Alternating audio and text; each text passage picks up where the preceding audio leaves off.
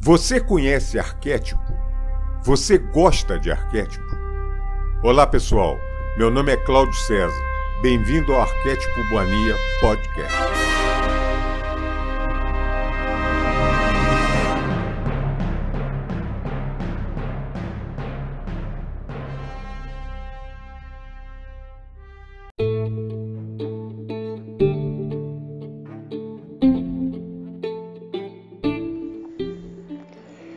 Cartas de Cristo, Carta 5, Parte 1 Eu, o Cristo, estou escrevendo essa carta número 5 para definir claramente a realidade oculta, a qual também me referi como universal e o divino, a fim de ajudá-lo a abrir sua mente à compreensão de que enquanto você é um indivíduo, Aquele que lhe deu o ser e a individualidade é em si mesmo universal, eterno, infinito, onipresente, sem princípio nem fim. Para o bem das pessoas que resolveram ler a carta número 5 antes das cartas anteriores, as quais relatam minha vida e meus verdadeiros ensinamentos enquanto estava na Terra, direi que meu verdadeiro eu, Jesus Cristo, não deve de nenhuma maneira ser confundido com Jesus retratado no Novo Testamento. Uma vez que meus ensinamentos originais foram difundidos e muito mal interpretados por todo o mundo na forma dos quatro evangelhos, é minha intenção começar a ensinar a verdade da existência explicando o verdadeiro significado de minha terminologia original citada nos Evangelhos. Isso é necessário para desfazer e finalmente eliminar da consciência das pessoas os mal entendidos que têm persistido, assim como a má informação dada às gerações de buscadores espirituais desde que vivi na Terra. Quando estive na Terra para descrever a realidade por trás e dentro da existência, usei deliberadamente o termo Pai ao referir-me a Deus. Tive duas razões para fazê-lo. Em primeiro lugar, como expliquei na carta 1, quando recebi a iluminação do deserto, pude ver que os conceitos que descreviam o Criador do universo conforme revelados pelos profetas judeus, eram completamente errôneos. Em segundo lugar, me foi permitido perceber com clareza e compreender plenamente a verdadeira natureza do Criador. Dei-me conta de que era uma natureza parental, a de satisfazer as necessidades da criação de maneira específica e bem definida, semelhante a um pai-mãe. De fato, viu que os impulsos parentais, presentes em todos os seres vivos, eram extraídos diretamente do Criador e que a origem de todo o amor e dos impulsos parentais eram também a origem da vida e da existência em si. Também vi que a criação era uma manifestação visível dos impulsos criativos universais do ser e que, portanto, podia chamar a humanidade de descendência do Criador. Por essa razão, era totalmente natural que falasse do Pai ao referir-me ao Criador, pois para mim isso é o que realmente o Criador é, em todos os aspectos, e, sobretudo, Pai, Mãe. Porém, Considerando a, a, insistência judia em relegar a mulher a uma posição subordinada na vida diária, me referi somente ao pai, para evitar a resistência judia e para ganhar a sua aprovação para o novo termo. Também idealizei o termo pai para ajudar os judeus a perceberem que o seu conceito de Jeová e a, e a rigidez das leis judias eram totalmente errôneos. Também ao utilizar um novo termo, o Pai, para descrever o Criador, o impulso criativo, por trás e dentro da existência, esclarecia que havia trazido um ensinamento completamente novo, oposto à, à crença estabelecida em um Deus que rejeitava certas pessoas e que enviava para elas merecidos desastres como castigo. Quero que você compreenda plenamente que nenhuma parte do Novo Testamento foi dito claramente que eu estava trazendo uma instrução completamente oposta aos ensinamentos do Antigo Testamento. Portanto, não se pode confiar, aceitar ou crer no Novo Testamento como uma verdadeira narração de minha vida e ensinamentos. Um relato verdadeiro e preciso de minha personalidade, minha natureza iluminada, minhas atitudes emocionais e meus ensinamentos em si teriam amplamente esclarecido que as antigas formas de religião judaica e meus ensinamentos iluminados eram completamente opostos em todos os aspectos. A religião judaica possuía conceitos extremamente materialistas. Entretanto, existem escritos por meio dos quais os judeus espiritualmente iluminados alcançaram e continuam alcançando uma percepção mística de nossa fonte do ser. Estes, em vista de seu estado mental transcendente, devem ser profundamente honrados e respeitados. Mas quando os escritos dos profetas atingiram o homem e a mulher comum, transmitiram uma mensagem diferente, controladora, que era puramente humana e falsa. Nenhum controle do bem ou do mal é exercido por um Deus que está acima. Se fosse assim, o mundo não estaria em um estado tão espantoso de transtorno e miséria. Eu trouxe um novo ensinamento, destinado exclusivamente a tornar as pessoas conscientes da universalidade e do amor, a natureza inerente e transcendente daquele que trouxe toda a criação para a manifestação visível. Tenho o propósito de tornar isso muito claro para permitir aos buscadores da verdade libertar-se de qualquer vestígio, de crença de que eu era simplesmente um profeta em uma extensa linhagem de profetas judeus, e que eu continuava a pregar suas crenças, onde um Jeová Todo-Poderoso possuía sentimentos ambivalentes em relação à sua própria criação. O temor que os discípulos tinham dos judeus ortodoxos fez com que se conformassem com o que estes haviam decidido contar ao povo sobre mim. Você deve recordar que, para ganhar novos adeptos judeus ao cristianismo, meus discípulos tiveram medo de renunciar ao Antigo Testamento, uma vez que este tinha mantido os judeus unidos durante séculos. Portanto, extraíram e adicionaram aos meus ensinamentos tudo que fosse compatível com as velhas crenças religiosas. Minha genealogia foi traçada para assegurar aos judeus que eu descendia do rei Davi. Por que teriam se incomodado em fazer isso? A não ser que quisessem deixar claro que eu era judeu de linhagem antiga e que, portanto, era um legítimo candidato a Messias. Se realmente tivessem compreendido o que eu tinha vindo fazer na terra, romper com o passado e lançar as bases para um futuro completamente novo de compreensão e atividade, teriam feito um esforço maior para assegurar que o povo compreendesse os verdadeiros propósitos que me impulsionaram até o dia de minha morte. Porém, não fizeram e obscureceram muito o que tentei ensinar.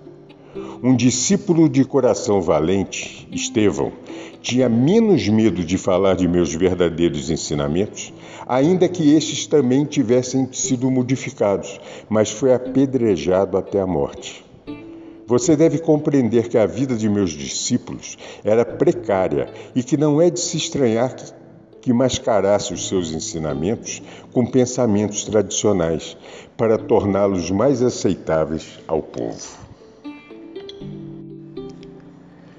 Haverá disputas ferozes quando digo que o cristianismo apresenta o registro de apenas algumas de minhas afirmações e curas que não entram em grande conflito com o ensinamento judaico. É uma religião criada por meus, por meus primeiros discípulos e Paulo, depois de sua iniciação na Antioquia, para manter os judeus unidos tanto quanto possível e trazer os gentios convertidos ao rebanho. Assim, a conveniência se, se converteu em uma faceta do pensamento cristão. Esta é a verdade a respeito de minha vida e morte sobre a terra. Surgirão discussões, pois as pessoas se apegam às suas mais queridas crenças. Quando chegam a abandoná-las, experimentam a mesma dor que sentem aqueles que perdem as suas mais queridas posses. Entretanto, por mais queridas que sejam as crenças, são somente crenças. Elas não são uma base firme sobre a qual se possa construir uma nova vida. Agora que retornei para você, meu intermédio do canal dessas cartas, estou fazendo novamente todo o esforço possível, dentro dos parâmetros de sua percepção humana, para descrever a realidade, sua fonte do ser, a qual iniciou o universo e a existência em si. Exatamente como há dois mil anos, eu vim agora, através do canal dessas cartas, estabelecer as bases da futura evolução espiritual durante o próximo milênio.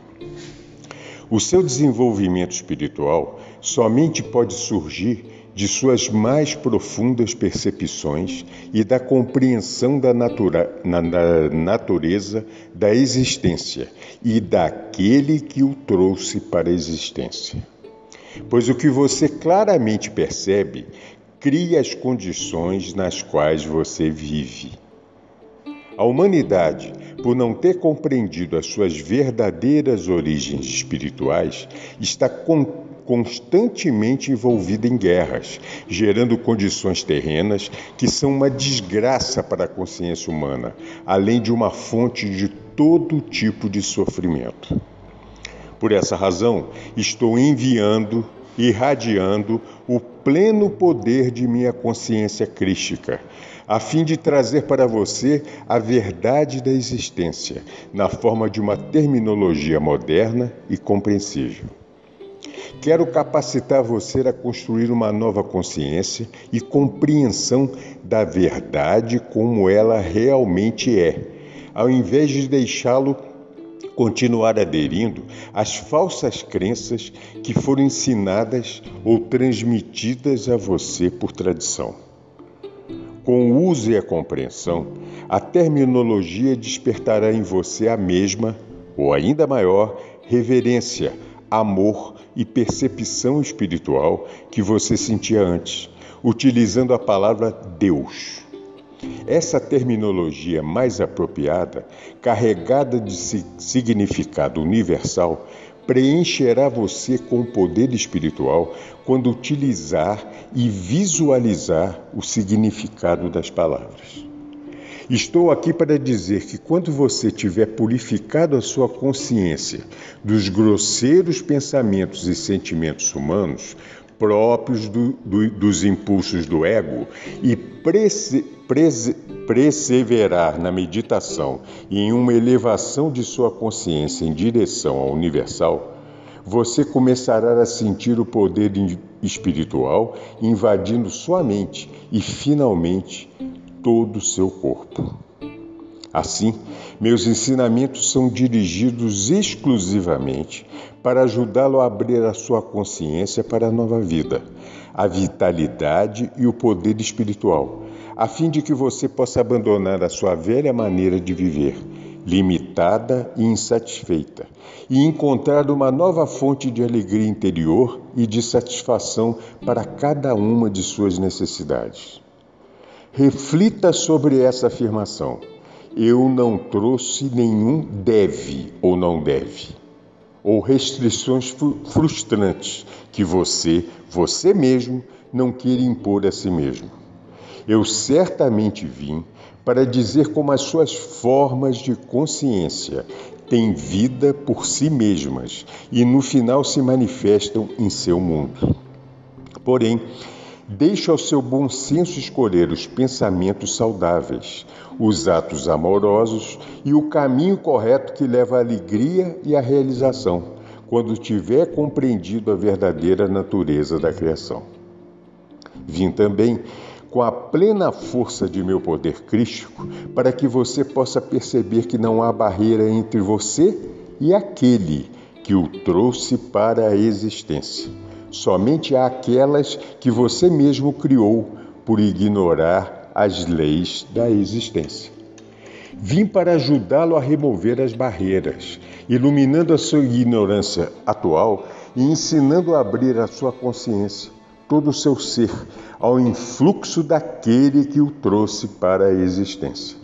Portanto, repito, minhas instruções são dirigidas exclusivamente para ajudar você a abrir a sua consciência para uma vida, uma vitalidade e um poder espiritual renovados, para que possa abandonar seu antigo modo de vida limitado e insatisfatório e encontrar uma nova fonte de alegria interior e de satisfação de cada uma de suas necessidades.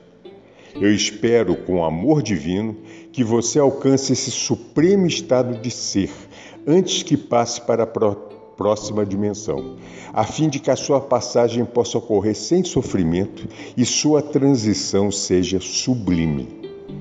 Este é o único propósito que motiva essas cartas. A afirmação acima é um modo mais forte e poderoso de dizer, em outras palavras, o que eu disse quando estava na terra. Busque primeiro o reino dos céus, e todas as coisas boas serão dadas a você em acréscimo. Não fiz essa afirmação para convencer as pessoas a serem boas. Anunciei um fato da existência. É preciso que compreenda, complete claramente que aquele que você chama de Deus e a quem me refiro como o universal não possui nenhuma das características humanas que são atribuídas a, a ele pelas muitas religiões as características humanas de raiva, ameaças e castigos, por exemplo, pertencem somente à condição humana. Digo novamente, eu, o Cristo, desci para ditar essas cartas expressamente para livrar sua mente das antigas imagens formadas com palavras humanas, cunhadas pelos profetas. É minha firme intenção substituí-las por descrições do poder da consciência universal, a qual realmente cria, move-se e apoia o universo visível e todas as demais dimensões para além de sua percepção e compreensão atual. Também estou aqui para contar que estes outros universos e dimensões que se abrirão estarão acessíveis à sua consciência quando o conhecimento traçado nessas cartas for absorvido e se converta na própria matéria de sua consciência individualizada. Finalmente, a morte significará uma feliz transição de uma dimensão de existência limitada para outra mais luminosa e poderosa. Quando estiver adequadamente purificado espiritualmente, você saberá que está maduro para emergir da cápsula do corpo. E você sairá aliviado por, por estar livre das limitações físicas para entrar em uma dimensão de amor, beleza e maravilhosa existência. Você perceberá a morte como ela pode ser o que realmente é para as almas iluminadas uma gloriosa transição, um presente de vida maior, de grande criatividade e uma experiência de ser extasiante, como você nunca sonhou. Também quero deixar claro que muitas e muitas pessoas acreditam que podem viver uma vida frutífera e realizada seguindo milhares de diferentes mestres do pensamento positivo. Mude a sua consciência, eles dizem, e você mudará a sua vida. Isso é verdade até certo ponto. Porém, para os buscadores que estão em evolução espiritual, tal mudança de consciência ainda deixa certa aridez de espírito e um, e um anseio de algo mais. Este algo mais que a alma anseia é o verdadeiro contato e reunião com a sua fonte do ser. Pode ser que você alcance certo crescimento espiritual por seguir o caminho de perceber somente o bem, o verdadeiro e o amoroso. Porém, permanecerá sendo uma entidade funcionando sozinha em seu próprio lugar, ligada à Terra e não assistida pelo universal, infinito e eterno. Uma vez que compreenda a natureza do universal e volte os seus pensamentos para fazer realmente contato com isso, você se dará conta de que já não está sozinho, que está sendo sustentado pela realidade, a qual sustenta o universo. E quando digo fazer verdadeiro contato com isso, significa que quando você está fazendo a oração suplicante para receber esse ou aquele benefício, não está fazendo um verdadeiro contato com a sua fonte do ser. Certamente, a fonte do ser recebe oração e frequentemente obtém-se uma resposta rápida que satisfaz a necessidade, inclusive tal como foi pedido. Porém, o verdadeiro contato com a fonte de seu ser será experimentado somente quando você tiver purificado suficientemente a sua consciência do impulso grosseiro do ego humano e quando tiver passado algum tempo meditando e estendendo regularmente sua consciência de maneira emocionalmente poderosa em direção à fonte, buscando conexão, renovação e repouso do espírito. Este é o verdadeiro propósito por detrás da existência. Uma constante e mútua reciprocidade de comunicação entre a fonte de todo ser e a criação. Aqui lembro a você que quando eu vivia na Terra, todos os dias dizia aos judeus com muita clareza que, por mim mesmo, não posso fazer nada continuamente declarava que é o Pai quem faz o trabalho, não eu. Eu vim nesse tempo para capacitar você a fazer a sua transição de uma consciência humana presa à terra para uma consciência de iluminação, quando a pessoa sabe que finalmente conhece a verdade do ser. Sem dúvida, a pessoa que é profundamente religiosa permanentemente doutrinada com o dogma religioso e a teologia, judia, cristã, muçulmana, hinduísta ou qualquer outra crença religiosa, encontrará dificuldade, inclusive dolorosa, a princípio, para aceitar e fazer bom uso dessas cartas, pois, pois uma mente condicionada e programada é como concreto. As crenças entranhadas e usadas como talismã, apoio emocional e como afirmações para dar, para dar força em momentos de crise são emocionalmente gravadas no subconsciente. Normalmente elas incorporam um temor de ofender ao Deus, ao contemplar e avançar para uma verdade mais elevada. A menos que haja um anseio sincero de conhecer a verdade do ser, para além das crenças tradicionais, esses padrões mentais tornam-se quase impossíveis de aniquilar na mente e nas emoções e bloqueiam o verdadeiro progresso espiritual. Vim expressamente para ajudar aqueles que têm vontade de mover-se para além dessas barreiras, em direção à iluminação verdadeira. Portanto, se você sente intuitivamente que as palavras nessas páginas são a verdade, e sente-se atraído por elas, tenha confiança de que está pronto para começar o caminho espiritual que se esboça nessas cartas. Eu estou à disposição para dar a você a coragem a seguir adiante até alcançar a meta, a verdadeira iluminação espiritual, a renovação da vida, a força de vontade e a descoberta do que eu chamei de O Reino dos Céus.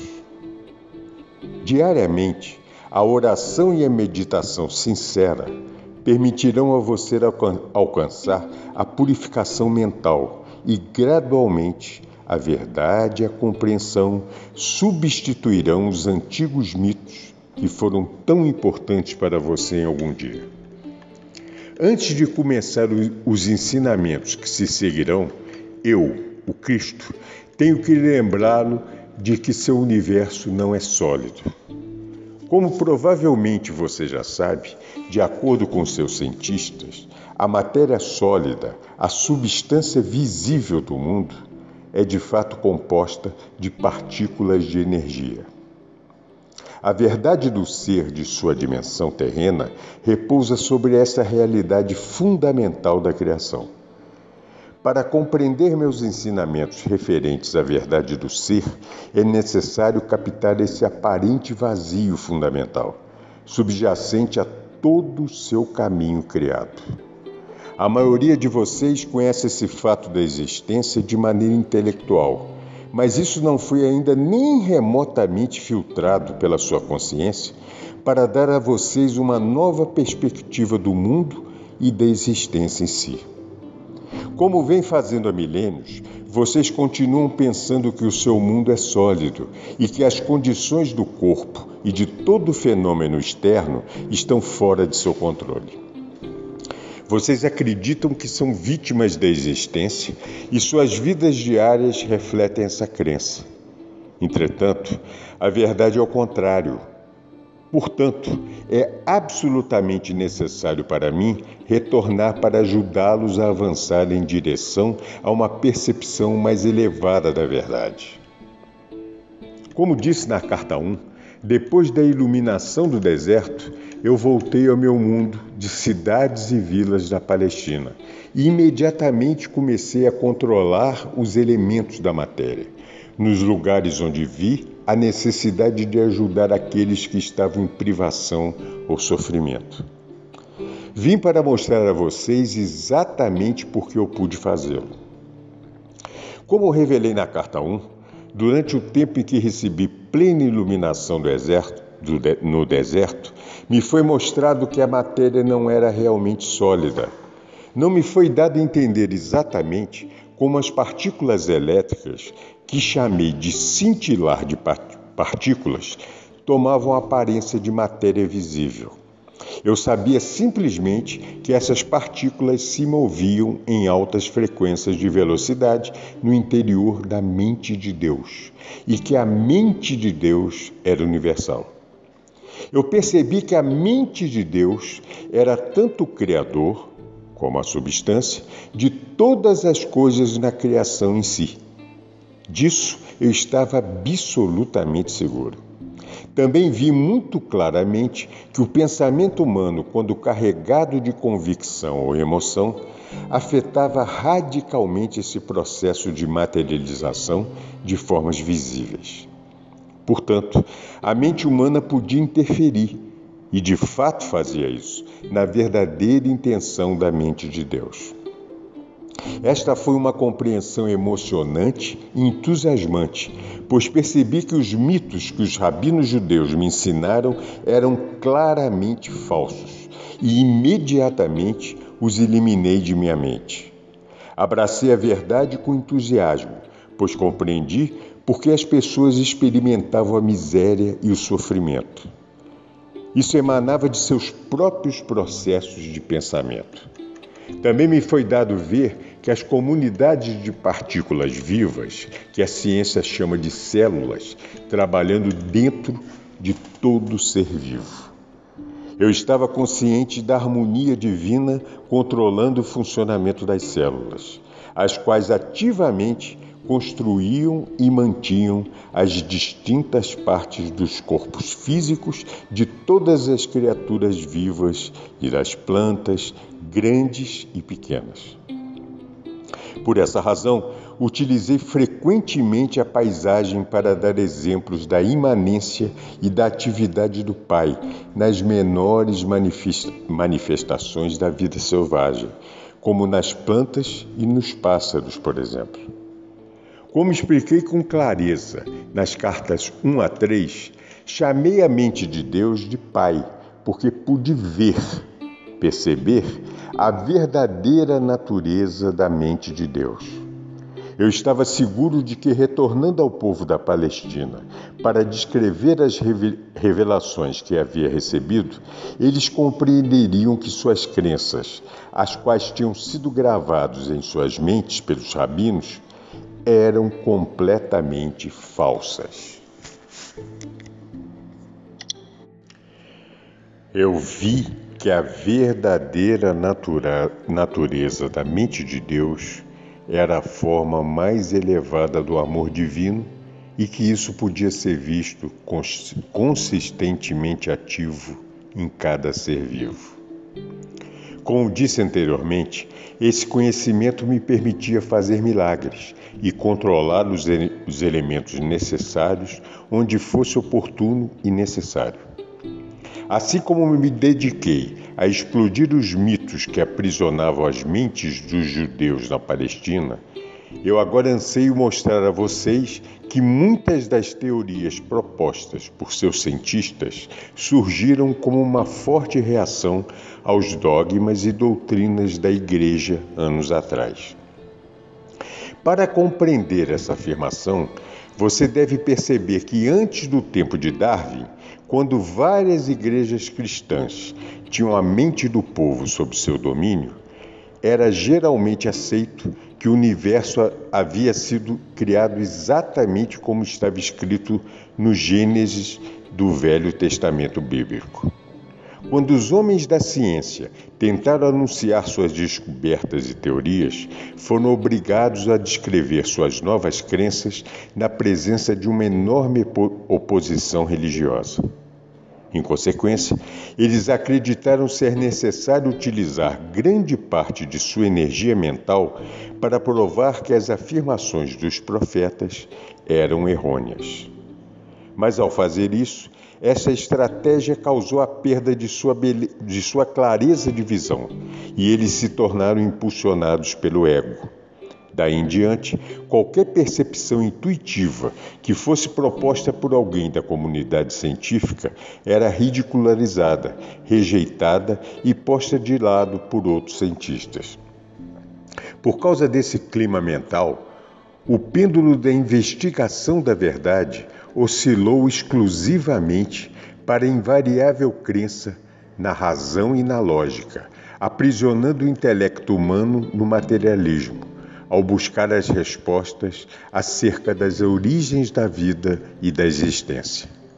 Assim, é absolutamente necessário para mim refutar algumas teorias científicas e mostrar que são tão errôneas quanto as chamadas verdades da doutrina cristã.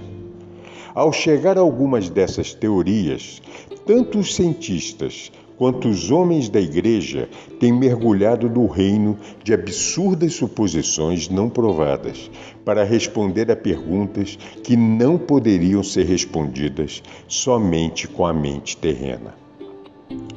Mesmo tendo a ciência relatado que a substância de seu mundo material é composta basicamente de partículas elétricas que estão em movimento com grande velocidade no espaço, ela é incapaz de explicar por que tais partículas de energia tomam a forma e a densidade da matéria.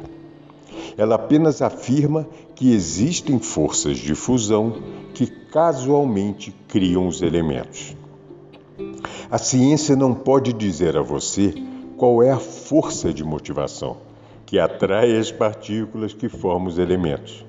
A ciência tampouco pode explicar de onde vêm originalmente tais partículas de energia.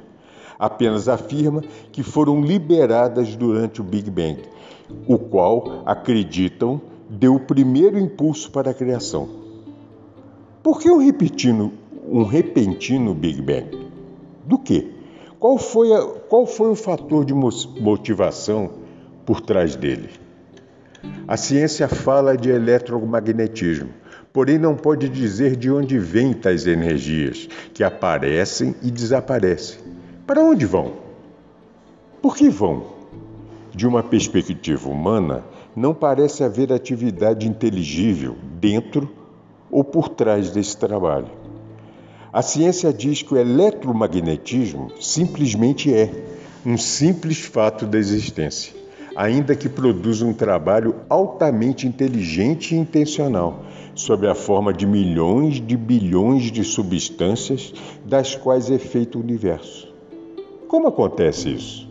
Não há nada que o eletromagnetismo tenha tornado visível que a mente humana possa considerar como sem propósito ou sem significado. A ciência ignora este mais básico e vital nível da criação.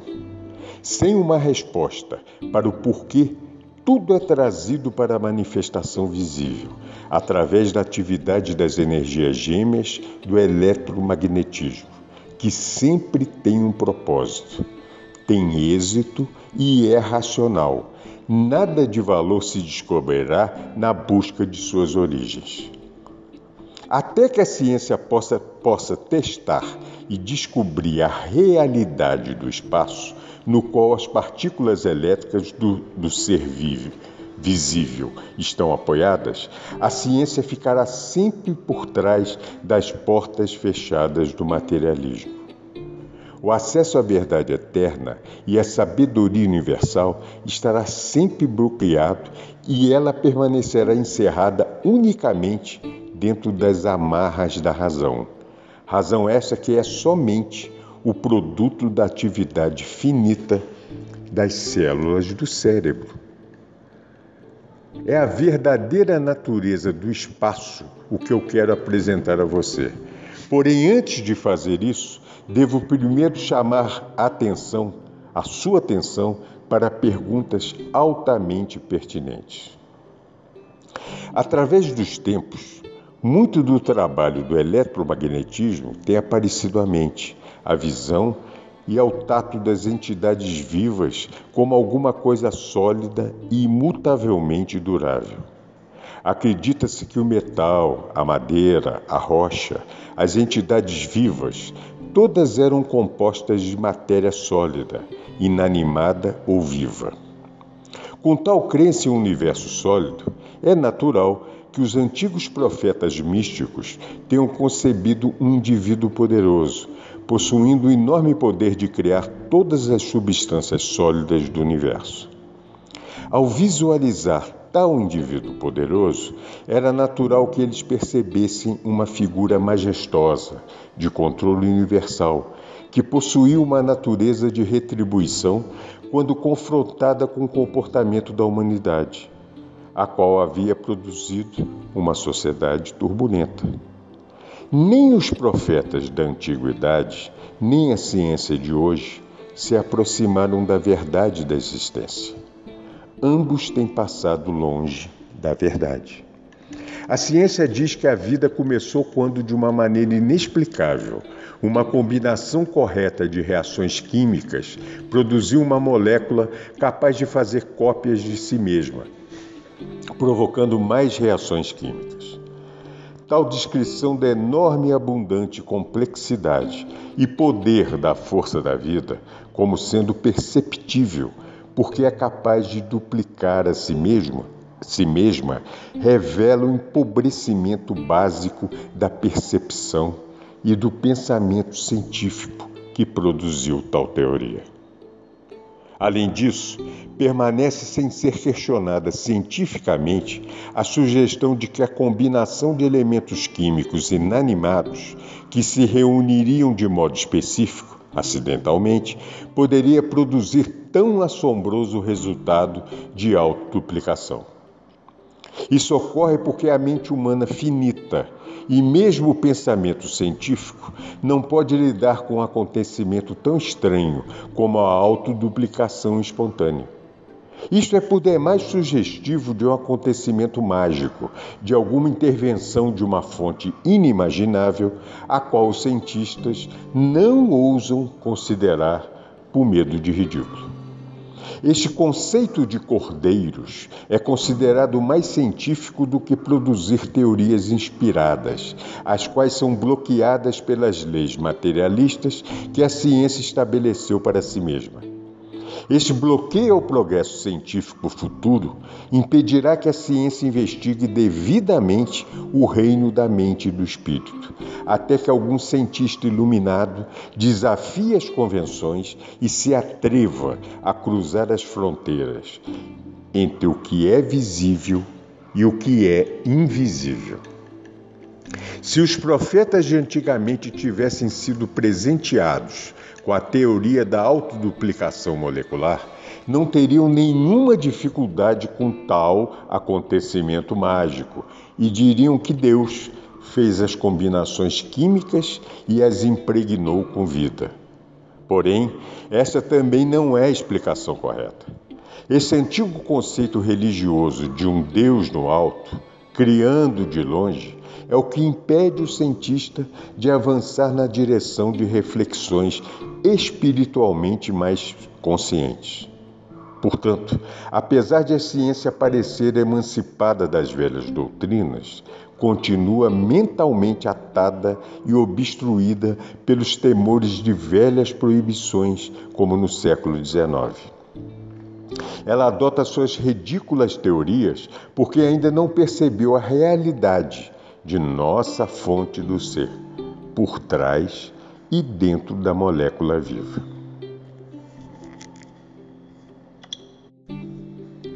Continuando a sua história da criação, a ciência afirma que depois da autofabricação de moléculas vivas capazes de duplicarem a si mesmas, elas constituiriam a si mesmas em uma célula viva, tão pequena que não se pode ver a olho nu.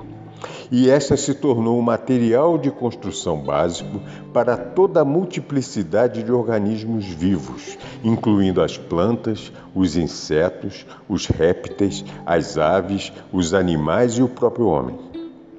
Assim, todos os seres vivos teriam um antepassado em comum, a primeira molécula viva. A ciência não pode explicar porque as moléculas autoduplicantes se combinaram para formar uma célula viva. Isso continua sendo um mistério para a ciência até hoje. A célula viva, segundo diz a ciência, se reproduz indefinidamente em bilhões de bilhões de formas diferentes. Essa é a base para a construção do universo visível. Como pode ser isso? Que impulso motiva tal duplicação? A ciência não pode dizer. Entrincheirada em sua própria cegueira, tem se limitado, e as pessoas com ela, a uma cegueira materialista.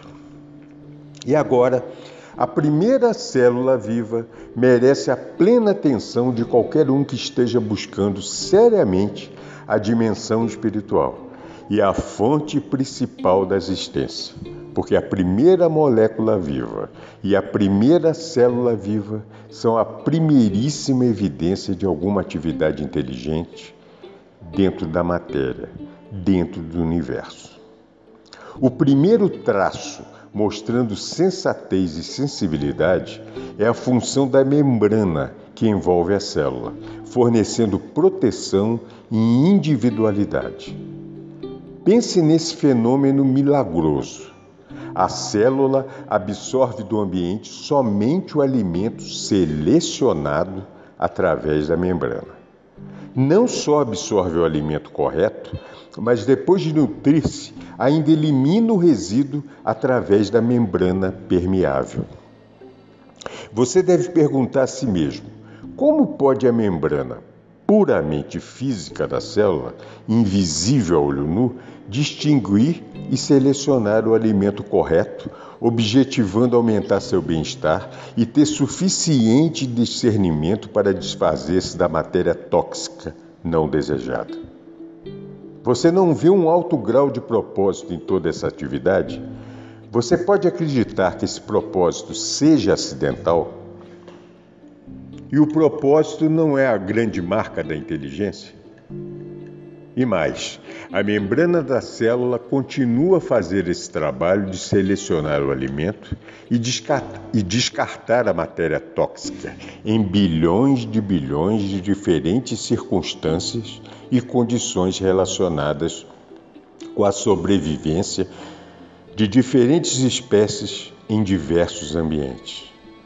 Isso não é evidência do propósito que se mostra dentro de cada ação de cada espécie, sejam insetos, plantas, répteis, aves, animais ou seres humanos?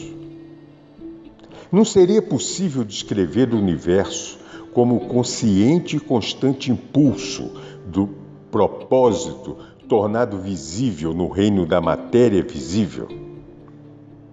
O espírito do propósito é um elemento físico ou um elemento da consciência? E se você pode aceitar que o propósito é um impulso inegável de criatividade por trás da existência, então pode passar para a próxima percepção. Seu universo é a manifestação visível de uma evolução inteligente de causa e efeito evidente na matéria viva. Pois se a célula viva pode selecionar o alimento correto e também eliminar o resíduo tóxico, essa simples atividade demonstra um conhecimento da necessidade de digestão e de eliminação de tal resíduo para assegurar a contínua saúde da célula. Isso não é uma clara indicação de uma evolução inteligente de causa e efeito? E mais, a ciência diz que a célula contém um núcleo que poderia comparar-se ao cérebro humano, uma vez que transmite mensagens e a sua mais importante função é de armazenamento de informação. A livraria, que contém não somente os detalhes que se relacionam com uma célula, mas também os, dos, os do corpo inteiro no qual ela reside. O fato é que, ao investigar a célula, a ciência descobriu que esta, em si mesma, parece ser um sistema de mensagens químicas transmitidas de um modo proposital, inteligente e inteligível. Como poderia acontecer isso se as origens das moléculas da célula fossem apenas elementos químicos inanimados? Você poderia duvidar de que por trás de cada mensageiro com uma mensagem a transmitir, há um pensamento inteligente ou consciência? E o que pensar da precisão das mensagens transferidas de célula para célula para assegurar a precisão da duplicação exata de certas espécies durante milhões de anos? Em que momento da criação a consciência entrou nos organismos vivos? E como foi que o pensamento inteligente que considera e decide, chegou ao campo da matéria inanimada e consciente. Sem a consciência inerente, como pode ocorrer tanta atividade informada e informante em uma célula que é visível a olho nu? Invisível, perdão. Tal atividade não é o produto da consciência, conhecimento, demonstrando a presença de vida inteligente em seu aspecto mais básico? Uma simples célula viva, em forma de bactéria, pode mover-se sozinha e viver sua própria vida especializada e excitante no ambiente, ou como um vírus, realizar seu trabalho especializado e mortal de atacar alvos específicos nos organismos vivos.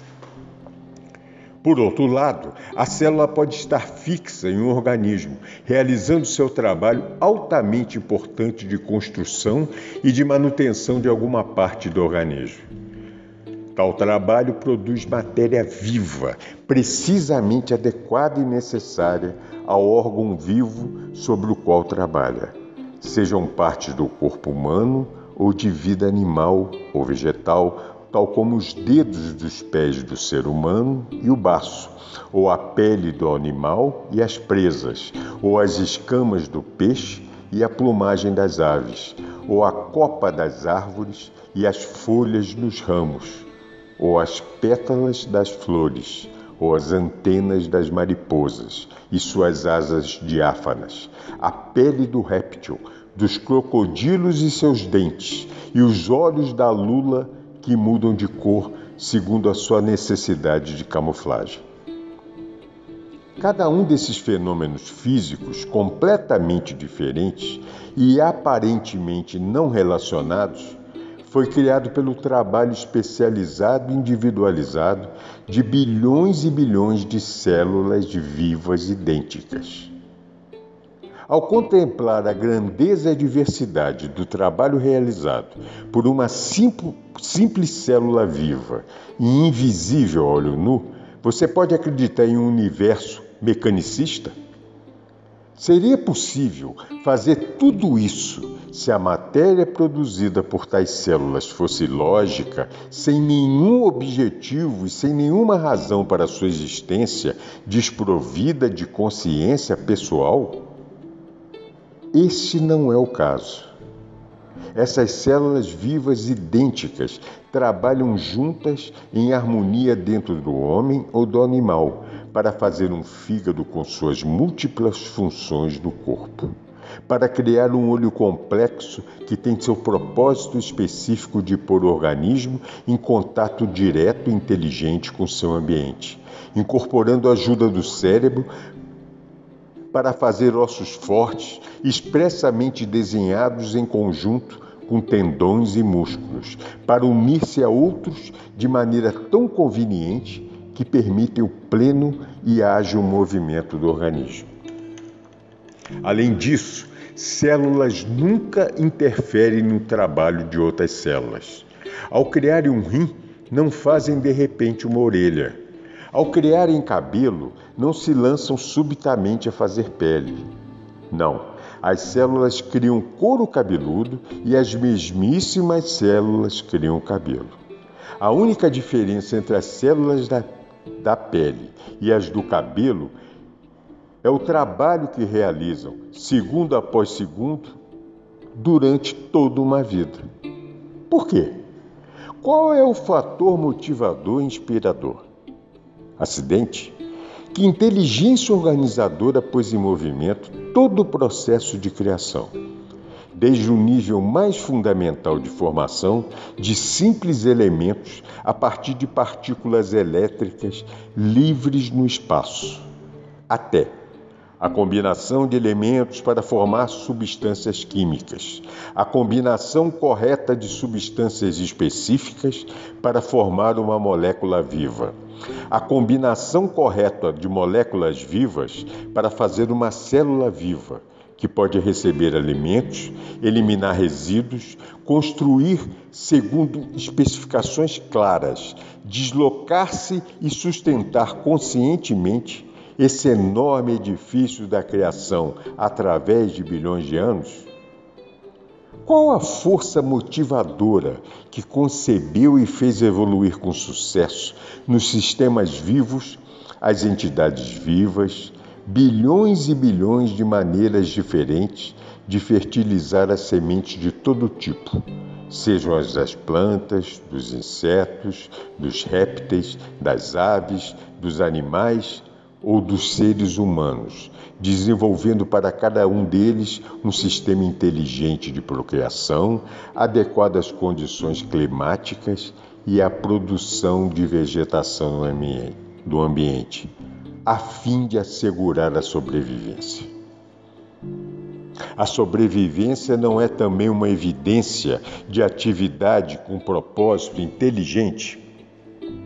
Ao cumprir-se essa grande façanha de criatividade, você não deveria se perguntar como é que cada espécie viva tem sua própria maneira individual de criar sua prole e de protegê-la de todo possível perigo, até que seja capaz de sobreviver sozinha? Isso não é um ativo amor pela criação em sua forma mais elevada? Você não pode sair dessa análise sobre o que tem a inteligência humana a dizer a respeito das origens da vida e da criatividade, sem que mencione as importantíssimas moléculas de DNA, sobre as quais se diz que levam um projeto de todo organismo planta ou bebê. Essas moléculas de DNA dão as instruções às células, informando o que elas devem construir de acordo com os cromossomos depositados pela semente. Em lugar da inteligência, a ciência ofereceu as moléculas de DNA e as células frágeis da matéria como a fonte de existência, seu líder supremo, seu diretor de, de criação, das quais toda a criação deve depender para sobreviver. Contemple o glorioso DNA, Senhor de sua criação. De onde tirar as células de DNA, seus inteligentes poderes direcionais? A ciência já está satisfeita. Agora é que é capaz de explicar de maneira razoável por que as diversas espécies de todo tipo se reproduzem com tanta precisão e consistência. A ciência quer que você acredite que vive em um universo puramente mecanicista, que o fenômeno da evolução surge puramente das mutações casuais e da sobrevivência do mais apto. Se você estudar os diversos organismos da criação, as múltiplas e diferentes atividades de experiências relacionadas, poderá verdadeiramente acreditar em um conceito materialista tão pouco provável?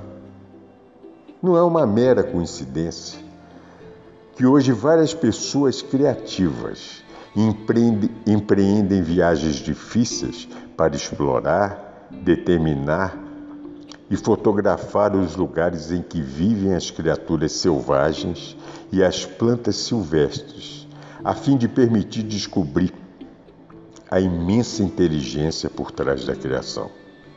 Você é entretido e instruído por um banquete de fatos e fotografias sobre as maravilhas de seu universo. Durante meu tempo na Terra, não tive tais maravilhas às quais referir-me para ensinar aos judeus a universal verdade da existência. Eu tinha somente os animais domésticos e as aves para usar como exemplos da maravilhosa inventividade, inteligência e consciência aparentes em todo ser vivo. Em nenhuma parte do Evangelho foi escrito que eu me referia ao alto e poderoso Jeová como Criador, como era o costume dos líderes judeus. Não. Eu recorri ao campo, às flores e às aves, e procurei ensinar aos meus compatriotas que eles estavam rodeados por uma criação milagrosa e maravilhosa. Há dois mil anos, em sua dimensão, nos faltava seu atual conhecimento científico para observar e explicar de maneira inteligente a atividade que eu chamava o Pai em tudo que se encontrava ao seu redor. Para, para descobrir a sua verdadeira fonte do ser, peço a você que avalie a inimaginável e indescritível complexidade e diversidade de trabalho intencional, claramente evidente nos pinguins e nos porcos. A mente humana pode reproduzir qualquer das atividades mais básicas no sistema digestivo, por exemplo, que rapidamente reúne as enzimas requeridas e os hormônios necessários para a digestão? Como a mente finita, que é incapaz de perceber claramente o verdadeiro processo criativo, governado pelo conhecimento instintivo, ousa declarar explicitamente, desafiando a contradição que compreende as verdadeiras origens da criação e as forças que deram forma à criação. Que arrogância!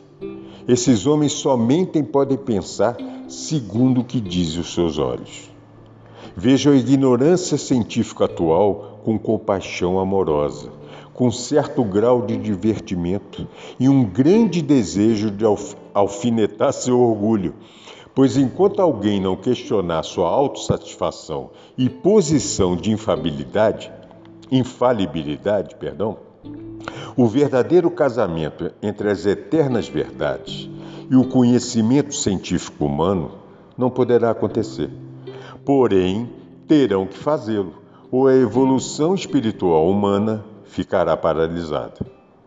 Os cientistas têm a mente excessivamente cheia de conhecimento livresco, especializado, de fórmulas e equações aceitas, e têm também uma grande necessidade de aprovação e reconhecimento dentro da comunidade científica, o que impede a penetração mística de inteligências mais elevadas. Peço aos leitores dessas cartas que me formem uma associação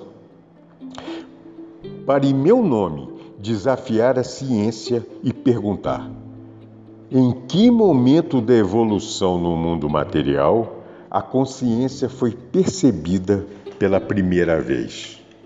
Repito, e digo isso seriamente: pergunte ao cientista em que momento da evolução do mundo percebe-se pela primeira vez a consciência? Na célula viva? Se a resposta for a célula viva, pergunte se a consciência já era perceptível nas moléculas vivas que se combinaram para formar a célula e se envolverem em uma membrana tão inteligentemente desenhada que permitiu o consumo de alimento selecionado e o descarte de resíduo tóxico. Como ela reconhecia o resíduo tóxico?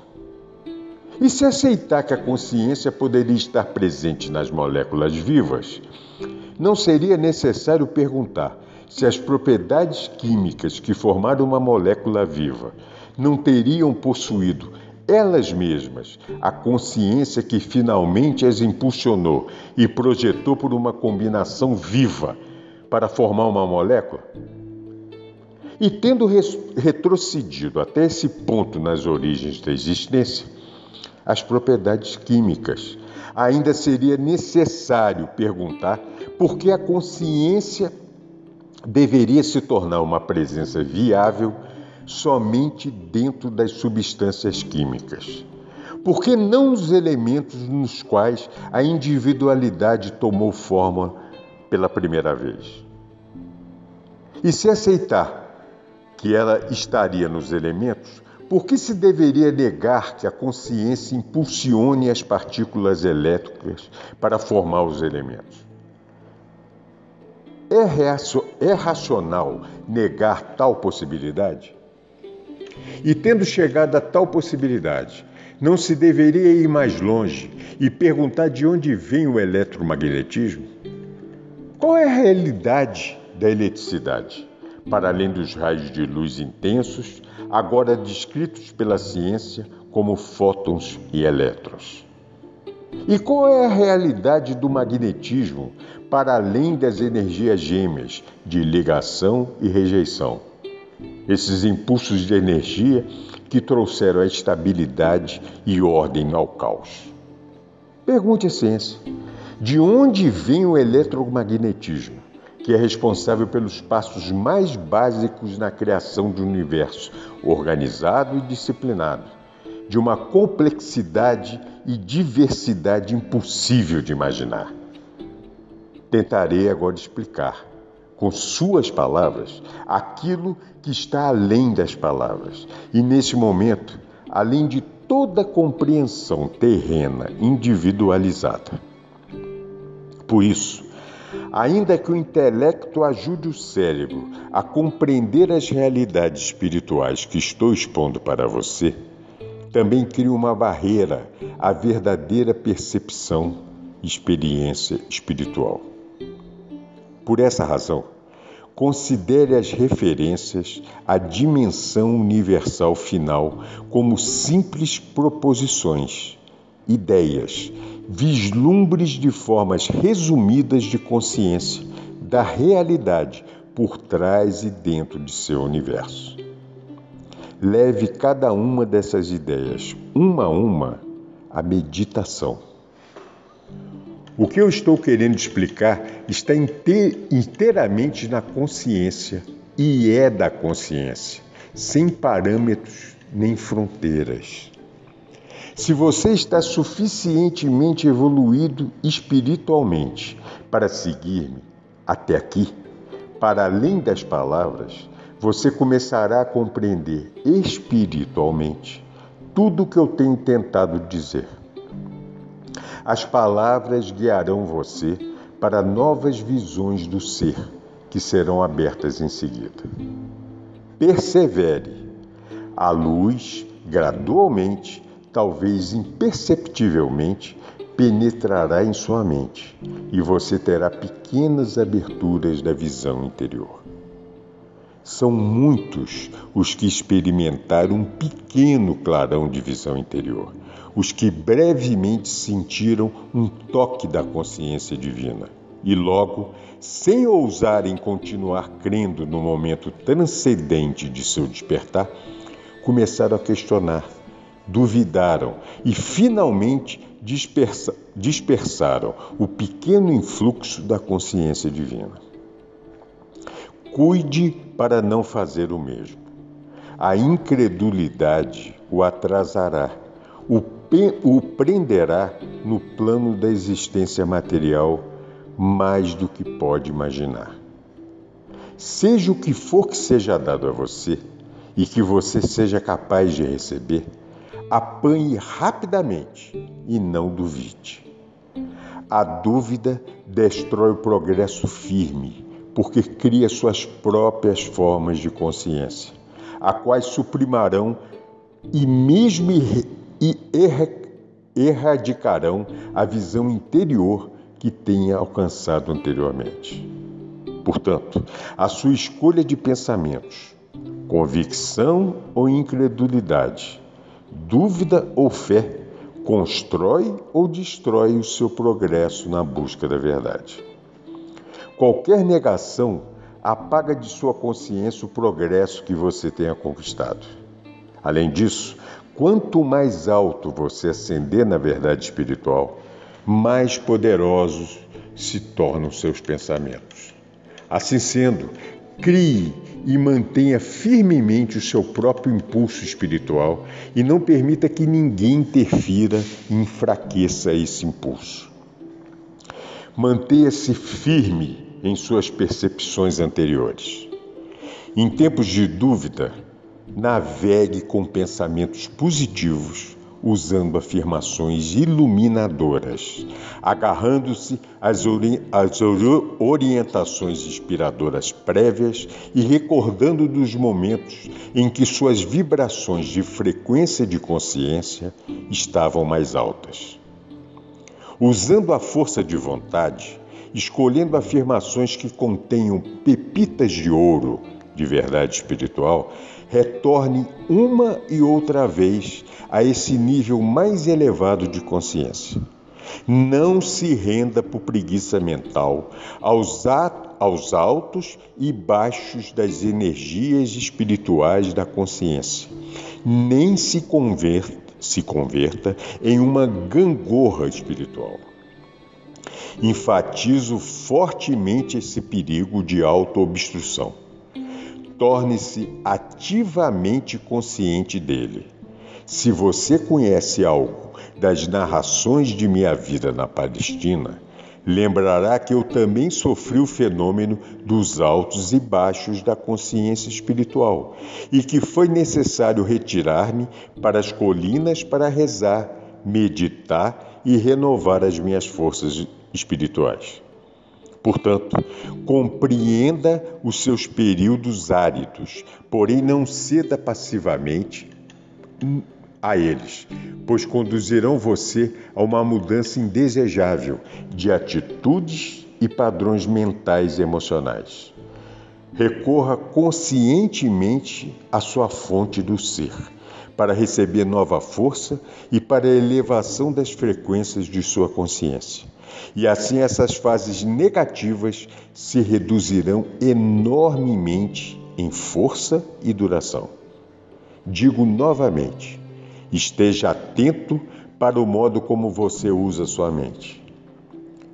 Deixe que a sua atividade mental seja sempre construtiva, a fim de que ela possa contribuir para seu crescimento espiritual e não seja um contínuo obstáculo. Aqui termina a parte número 1. Um. da carta número 5 da Carta de Cristo.